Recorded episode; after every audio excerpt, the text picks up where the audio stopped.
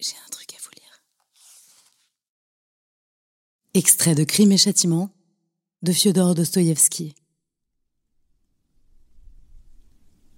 Soudain, il comprit avec une incroyable certitude qu'il ne pouvait plus douter et qu'il n'avait plus le droit de se tromper, car toutes les raisons qu'il avait poussées jusqu'alors et qu'il avait jugées si solides, si claires, si irréfutables, toutes ces raisons s'étaient effondrées en un instant, comme un château de cartes, et que l'évidence de la vérité surgissait, claire, inébranlable dans son esprit.